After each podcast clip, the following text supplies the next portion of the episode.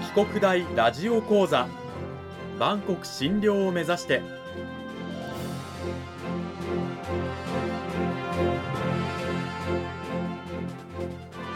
番組タイトルにあるバンコク診療とは世界の架け橋を意味する言葉です。この番組はアジアの十字路に位置するここ沖縄にある沖縄国際大学で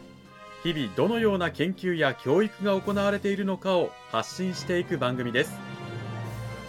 案内人はラジオ沖縄アナウンサー小橋川響が務めます。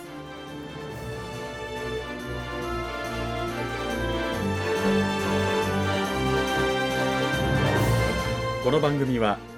沖縄国際大学の提供でお送りします。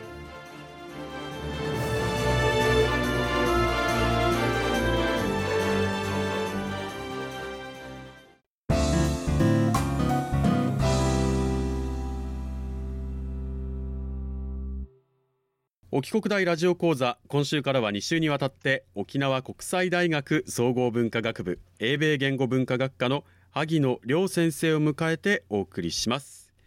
萩野先生今週からよろしくお願いします。よろしくお願いいたします。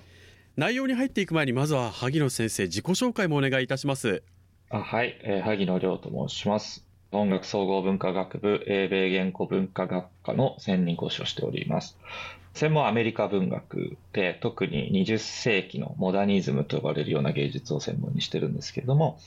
帰国ではですね1年生の英語の授業なんかもやったりあとは英語の専門の学生にアメリカ文学を教えたりしています。さてそんな萩野先生をお迎えして今週から2週にわたって講義タイトルは「意外と知らない文学研究の世界。新批評を中心にと題してお送りしていきたいと思います。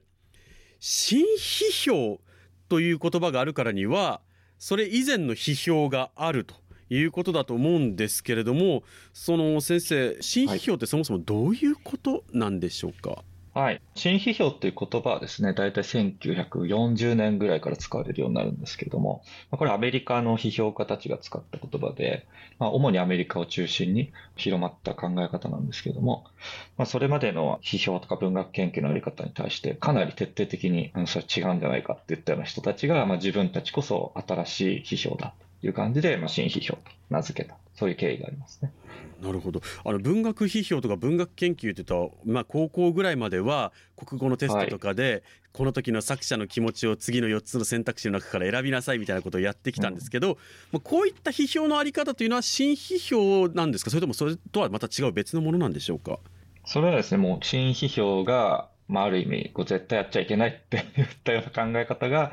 作者の気持ちを考えるとか、そういうことになってきますね。あじゃあ我々が小学校から高校生ぐらいまであの国語の授業でやってたものって新批評以前の批評の仕方？そうですね。まあ以前と言ってもいいし、新批評をなんかあまり知らないでやってるっていうような感じで、うん、だいぶ文学研究とは経路が違うものかもしれないですね。なるほど。そもそも文学研究というのは何をしているんでしょうか、はい、文学研究っていうのは、あの、すごく多様なんで、今日話すのはもうそのごく一部の批評の中でも、その新批評っていうやり方なんですけれども、もちろん、あの、高校までの国語の授業の中で、古文とか漢文もやったかと思うんですけど、そういう古典文学、昔のものについて研究するっていうことも、文学研究の中にありますし、夏目漱石読んで、心を読んでいろいろ考えさせられた。ああいうようなまあ小説を読んだりする、まあ、現代の文学を扱うものの中のまあ批評と呼ばれるものになりますね、うん、小説を読んで何をするかというのはね今先ほど私ちらっと言いましたけどこの時の作者の気持ちを考えなさいとかそういうことだったと思うんですが、うん、それはもう新批評としては、ね、やっちゃいけないっていうふうに先生さっきおっしゃってましたよね。そうですね。新批評というのがこう出てきたときに、まあ、いろんな人がいろんな言い方をしてたんですけど、かなり影響力を与えた論文っていうのが2本ありまして、はい、どちらもあの Wimsatt っていう人と Beardsley っていう人が共著で発表した論文で、えー、それぞれのタイトルがですね、 Intentional Fallacy というのと、 Affective Fallacy というタイトルの論文があるんですね。40年代の半ばぐらいに出たんですけども。で、その intentional fallacy っていうのは、 intentional っていうのは意図あの何か自分の考えって意味なんですけども、で、ファラシーっていうのは間違いとか誤りって意味なんで、 intentional fallacy というのは、作者の考えというものを作品を探す、の意味を探す手がかりにしてはいけないという、それは過ちだっていうような論文なんですね。はあ、これが intentional fallacy。そしてもう一つおっしゃってた affective fallacy っていうのはどういったものなんでしょうか？はい。アフェクティブっていうのは、あの、心の動きのことなので、アフェクトっていうのはその感情、感動っていう意味なんで、うん、まあ、それの誤りっていうことで、こちらは読者の方ですね。読者がある作品を読んで、あ、感動したなとか、この作品は本当に心が温まるなとか、怖いなとか、笑えたなとか、そういう自分の主観的な印象も作品の解釈の手がかりにしてはいけないっていうようなことが書いてあるのになりますね。僕ら高校までの国語の時間で現代文の解釈で、まあ、いわゆる作者と読み手である自分の考えを問われてきたんですけれども新批評ではもうその2つともダメですということなんですか、そうです、まあ、いかにそういうものをあの我々がすぐにね、まあ、飛びついてしまうかなってことを意味してると思うんですけど、うん、はい、読者の気持ちね自分の気持ちを考えると読書感想文っていうのでよくやったと思うんですけれども、新批評ではそういう読書感想文みたいな、あの読んで何を感じたかっていうことはむしろ邪魔になるっていうふうに考えてますね。へじゃあ文学研究、えー、何を手がかりにですね、我々は作品を論じていけばこの新批評の中ではいいんでしょうか？はい。非常に不思議だと思うんですけども、新批評は詩や小説の書かれた言葉だけを手がかりにしろというのが新批評の考え方なんですね。で、ただその書かれたものを手がかりにするといっても、そこに何が書かれているか、どんなメッセージがあるかっていう内容を見るんじゃなくて、むしろそれがどんな風に書かれているか、その書かれたものの書き方、工夫、そういったところに着目するというのが新批評のやり方ですね。あどういう書き方がされているのかこの言葉を言うためにどういう表現の仕方がなされているかみたいな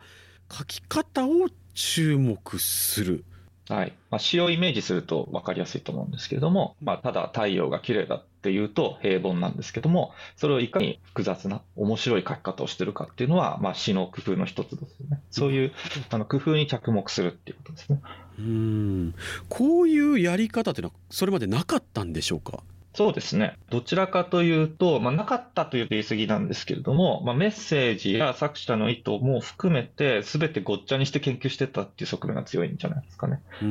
で、新批評はそれを切り離すので、新批評のあの、批評の仕方のことをクロスリーディングと言うんですけれども、クロスっていうのはこう近くで、えー、という意味なんで、クロスリーディングっていうのはこう近くで読むっていうことですね。だからこう、顕微鏡を使う科学者をイメージするとわかると思うんですけれども、詩の言葉をですね、もう本当にそれだけを顕微鏡で分析するように徹底的に客観的に読むというのが新批評が目指したことですね。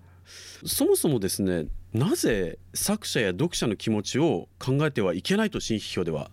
言われてるんでしょうか？はい。まあ、まずあの、新批評以前に一番主流だった文学研究の方法っていうのは、これは文献学というのがありまして、これはラテン語とかギリシャ語を研究していた学者たちの学問で、大学においても、いわゆる現代文なんていうのは、はっきり言って研究する価値あるのかなと思われてたような部分があって、むしろ古典古代の難しいその言葉で書かれた言語を研究して、それがどういう語源があるのかとか、その文体はどうだったのかとか、そういう伝統的な古典研究っていうのが一番偉かったんですよね。で、現代文はまあお化けみたいな大学の中では扱いがありました。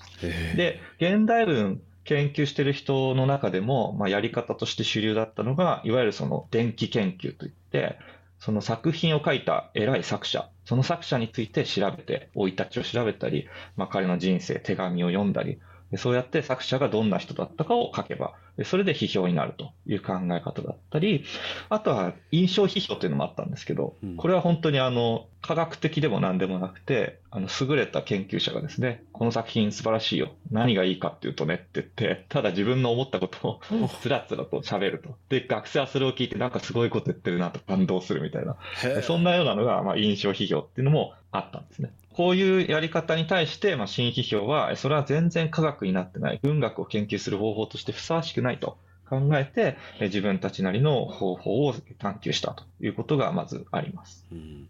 新批評としては文学作品をじゃあどのように捉えたのかということも伺いたいんですけれども。はい。新批評は文学というものはそれ自体で価値のある芸術作品なのだということにまず立って、それを芸術として研究すべしというふうに考えました。芸術として研究というふうにおっしゃいましたけどどのようにその研究するんですか？はい。まあ、その芸術っていうものはそもそも何なのかっていう時に、まあ、どんな人でもおそらく何か優れたこう作品を読むとそれがいわゆる普段自分が目にしている注意書きとか案内の文章とか契約書とは違ったなんか特別な書かれ方をしているというような印象を受けることがあると思うんですね。うん、で、その特別な感じというのが、まあ一つ芸術の定義だとすると、その特別な感じ、つまり芸術的なものとは何なのかというのを新批評は科学的に解明することを目指したと言えると思います。となると、そこまで科学的だと例えば僕たちが作品読んだ時にこれこれこういう部分に感動しましたとかこういう学びがありますみたいな部分もじゃあそんなものは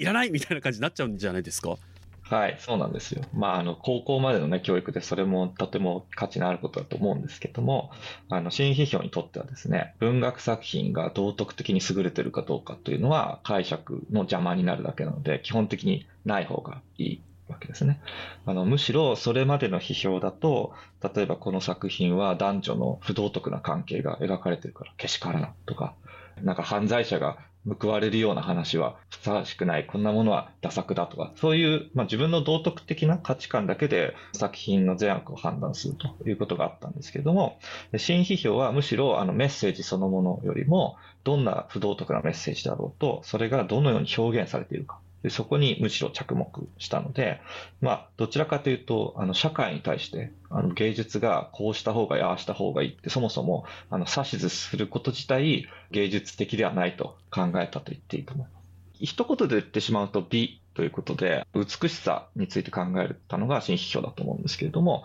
その美しさというものがなぜ美しいのかは技術によって作られるということで、まあ、その技術を徹底的に分解して調べて、それを客観的に記述するというようなことを目指したんだと思います。